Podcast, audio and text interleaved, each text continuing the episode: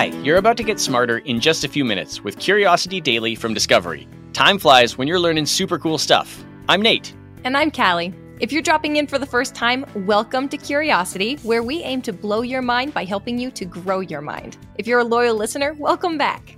Today, you'll learn about a super exciting space program blasting off in a few months that will take us back to the moon for the first time in 50 years.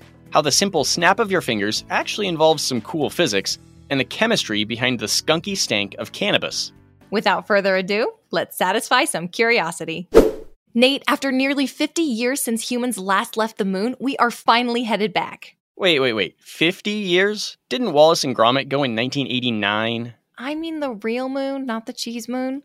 Live humans versus claymation, and we're getting started right now. NASA is in the middle of testing for Artemis 1, the first in a new series of missions to the moon. It will travel further than any spacecraft ever designed for humans. I love the name. In Greek mythology, Apollo is the god of the sun. His twin sister Artemis is the god of the moon. It's a great symmetry. Right? And just like Apollo astronauts Neil Armstrong and Buzz Aldrin, soon Artemis astronauts will be stomping around on the moon. When you think about how the Apollo missions gave us compact cordless tools, wireless headsets, and the technology behind CAT scans, I can't wait to see what Artemis brings us.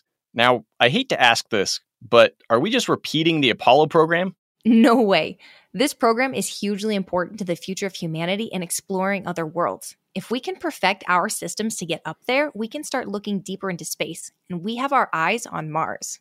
Incredible. So, how soon can I watch some lunar volleyball? Well, since this is the first Artemis launch, we're using it to test our deep space exploration systems. So, at first, no astronauts. NASA needs to make sure everything, like the new Orion spacecraft that will carry the astronauts, works safely. Orion? Like from the constellation in the night sky? You know, he first appeared in the Iliad, an ancient Greek poem. Someone really paid attention in mythology class. But yes, it'll also be a great test of the new Space Launch System, the most powerful rocket in the world. It weighs 5.75 million pounds and stands over 300 feet tall. 5.75 million pounds is about 191 fully loaded school buses, and 300 feet is about the same height as the Statue of Liberty. And it's headed to space. That's because it has 8.8 million pounds of thrust, nearly 1.5 million more than the Saturn V rocket from the Apollo missions. So, what will Artemis 1 do? Head up to space and skywrite NASA rules? Not quite. This 26 day mission will take the Orion capsule out past the moon, 280,000 miles from Earth, and then back. Okay, you said it's happening right now. I want to watch. On March 18th, NASA moved Artemis 1 from the Vehicle Assembly Building to the launch pad at the Kennedy Space Center. Oh, four miles closer to the moon. Let's get going. This is just a test called the wet dress rehearsal that will be happening in early April. They'll practice fueling the rocket, doing a countdown, and draining the tanks. They try to make it as close to the launch as possible. Without the actual. so, when do we get the liftoff? If all goes well, early June of this year. And then we land on the moon, check out some craters, and do cool experiments? The moon landing is a bit in the future. Here's the long term plan. In 2024, Artemis 2 will take astronauts out past the moon and then back home. After that, NASA is hoping that Artemis 3 will leave Earth shortly after 2025. And it's this launch, Artemis 3, that will land on the moon. And if I remember right, that's the one that Elon Musk and SpaceX are helping with. Right. They're helping build the lunar surface landing spacecraft. Well, if it's not till 2025, I still have a chance to get on board. Nate, sorry, I don't think so. NASA announced the first group of Artemis astronauts in 2020.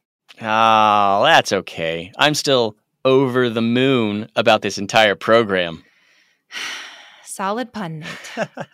and actually, me too. Now, I know you're bummed about not being able to go, but if you search online for Send Your Name with Artemis, you'll find the NASA form to get your name put on a flash drive that goes into space aboard Artemis 1. Well, that's fun. I always told my family they'd see my name in lights, but space is even better. Oh, it's way better.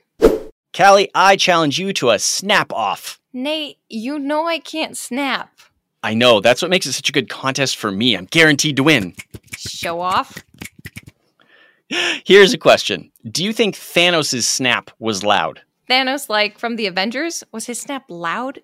Nate, what in the pale blue dot are you talking about? I'm asking you the same question that inspired researchers from Georgia Tech's School of Chemical and Biomedical Engineering. They wanted to look into exactly how finger snaps work. Why? Just for fun? How useful can the breakdown of a finger snap be? Very useful, most notably in the field of prosthetics. One day, the finger snap could be the gold standard for testing the dexterity of prosthetics. It uses all the parts of the hand, it's complex, it's fast, and there's a clear indicator of success that sweet snap sound. Got it. So in the movie, Thanos snaps his fingers while he's wearing the Infinity Gauntlet, and it ended half of all the life in the universe. So yeah, it must have been loud. Remember, I'm not talking about what happened after, just looking at the snap itself. Would it make a satisfying crack, or more of a metallic thunk, a scraping sound? I'm gonna guess it was like a pretty loud pop sound, but what's the answer? Well, that's what those fine physicists at Georgia Tech wanted to figure out. To do that, they set up a series of experiments to examine the physics of a basic finger snap. Now, we all know snapping your fingers only takes an instant, it's faster than the blink of an eye. So, how do you even study something so fast? Lasers. What? I, I don't know. I just, whenever I don't know the answer to something, I just say lasers. Uh, well, sadly, not this time. Good try, though. In this case, the answer is super slow mo. That's right, they recorded a series of snaps from different people using a high speed camera. That made these instantaneous events much easier to analyze. And they also placed reflective dots on their fingers for additional accuracy. And what did they find? When a person snaps their fingers, the hand mimics a kind of machine physicists call a LAMSA system. Sounds like a Mediterranean dish. Lamsa on pita, side of falafel. Now I'm hungry. Stay with me, Callie. LAMSA stands for Latch Mediated Spring Actuated System. Basically, it's a system that results in a spring loaded kapow. When you snap, first you load the middle finger up against the thumb and press the two fingers against each other. That creates an energy buildup. Then you release. That sound comes from your middle finger hitting the base of your hand or ring finger. And did you know your snapping finger accelerates almost three times faster than a professional pitcher's arm? That is wild. We've all got fingers that can play professional baseball. Well, everyone except me. So, what else did they find? They took what they knew about LAMSA machines and applied it to the footage. What's going on there is the result of two main factors friction and compression. Friction to keep the middle finger and thumb pressed against each other, as the compression builds energy that will then be released to create the snap. Ah, I see. So I would imagine then that the perfect snap is about finding that balance between friction and compression. That's what they thought too, and so the experiment went on. This time, they adjusted those variables. They reduced friction with a lubricant. They used a metallic thimble to take out the compressibility of the skin. Then they used rubber on the fingers to increase friction. Every change led to the same result less snap, thuds and duds only. Thuds and duds only? What is that? Support group meeting for all my exes? wow, full on roasted them. Good work. Okay, okay, so what about the Thanos snap? Right. What do you think it sounded Lasers. like? Lasers. Callie, that one barely made sense. Okay, okay, the snap. Uh, let's see. He had on a metal glove, so zero compressibility. Barely any friction with that slick metal surface. I'm gonna say was a letdown. Maybe like a squeak sort of noise. Well, creatively and narratively, it definitely wasn't a letdown. But yeah, if the Thanos snap happened in the real world, the sound it would make would definitely be a bummer. All right, Callie, final round of the snapping contest. You get to go first. I am inevitable. Oh no. And I am Iron Man.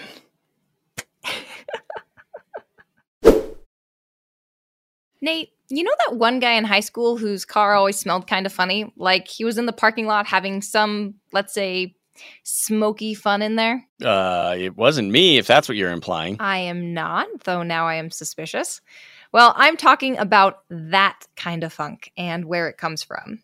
I think we all know where that kind of funk comes from. No, Nate, I mean, like scientifically. Why does cannabis have that funky smell? That skunky funk?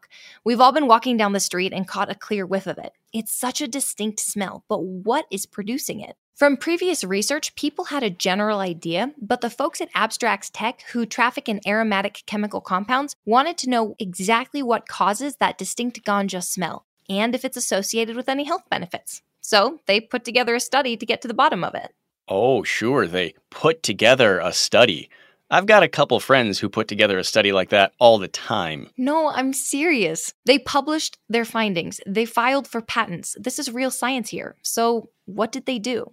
They brought in four trained smellers. Wait, trained smellers? Yes, folks trained on exactly this sort of thing. They use them to rate the different smells of the cannabis flower, the extract, and individual compounds. Okay, that's an odd job, up there with snake milker or dentist. but Callie, where do the smells come from? Oh, smells in general? Well, plants, like cannabis, need to defend against predators and attract pollinators, so they develop these things called metabolites, some of which come from their own natural aromas. The goal of the study was to break down the aromatics of these metabolites to figure out which ones were producing which aromas. How do you even start that process? You build your own spectrometry system, of course. Oh, duh. Yeah, why didn't I think of that? The team at Abstrax, located in Tustin, California, set the goal of measuring and analyzing strong smelling metabolites in cannabis flowers and concentrated cannabis extract. They focused on two types of chemical compounds terpenes and VSCs. Terpenes are a well known source of aromas in plants. That's what lavender and pine get their iconic smells from. Cannabis has loads of them. And then there are VSCs. Ooh, uh, various scented candles? Nah, no. The answer we're looking for here is volatile sulfur compounds. The scientists set their sights on VSCs because, well, that's what strong smelling cannabis plants kind of smell like, right? Sulfur and eggs. And farts. Yes, Nate, farts. To nobody's surprise, skunk spray has a whole mess of VSCs and other volatile organic compounds. There's one specific one, VSC3, that smells like cannabis on its own from a distance. So it just made sense to look in that zone. And they were not disappointed, though they were in for a surprise. Really? This segment is a gift that just keeps on giving. Oh, yeah. In the end, the aroma producing compounds were about half terpenes and half VSCs, which is to be expected. And VSC3 is a big contributor to the specific marijuana scent. They also found VSC 4, 5, 6, and 7 in their analysis. But VSC 6 and 7, those had never been found in plants before this. Totally new territory. And these VSC compounds were similar in structure to those found in garlic, another plant famous for its stench. Very interesting. I wouldn't have made that connection on my own, but now that you mention it, I can smell it in my mind's nose. Well, the garlic connection shows that there may be future health benefit discoveries on the horizon. The VSCs in garlic are tied to garlic's potential heart health and anti cancer benefits. So maybe that's the same for the VSCs in cannabis. That'll be an avenue to travel down next. Health benefits. Hey, that's good for Petey Glugs. Who is Petey Glugs? Oh, he's the guy from my high school with the funky smelling car. Sounds like he'll be the healthiest dude at the reunion. I kind of doubt it, but maybe he'll be down to join the next study. Well, if I know old Glugsy, he is definitely going to be down. Let's recap what we learned today to wrap up. Artemis 1, the first in a series of missions aimed at getting NASA back to the moon, is headed toward the launch pad. If this mission goes well, we could see astronauts on the moon shortly after 2025. Finger snaps are impressive feats of physics, but how exactly do they work? Researchers at Georgia Tech use a high speed camera to determine that a balanced amount of compression and friction are key to the perfect snap. And understanding the mechanics of it all could really help the development of prosthetics and benefit those who need them. Researchers figured out exactly what gives cannabis its funky smell. Terpenes and volatile sulfur compounds are the culprits. They found two new VSCs, and their research might lead to a better understanding of the health benefits of that sticky icky.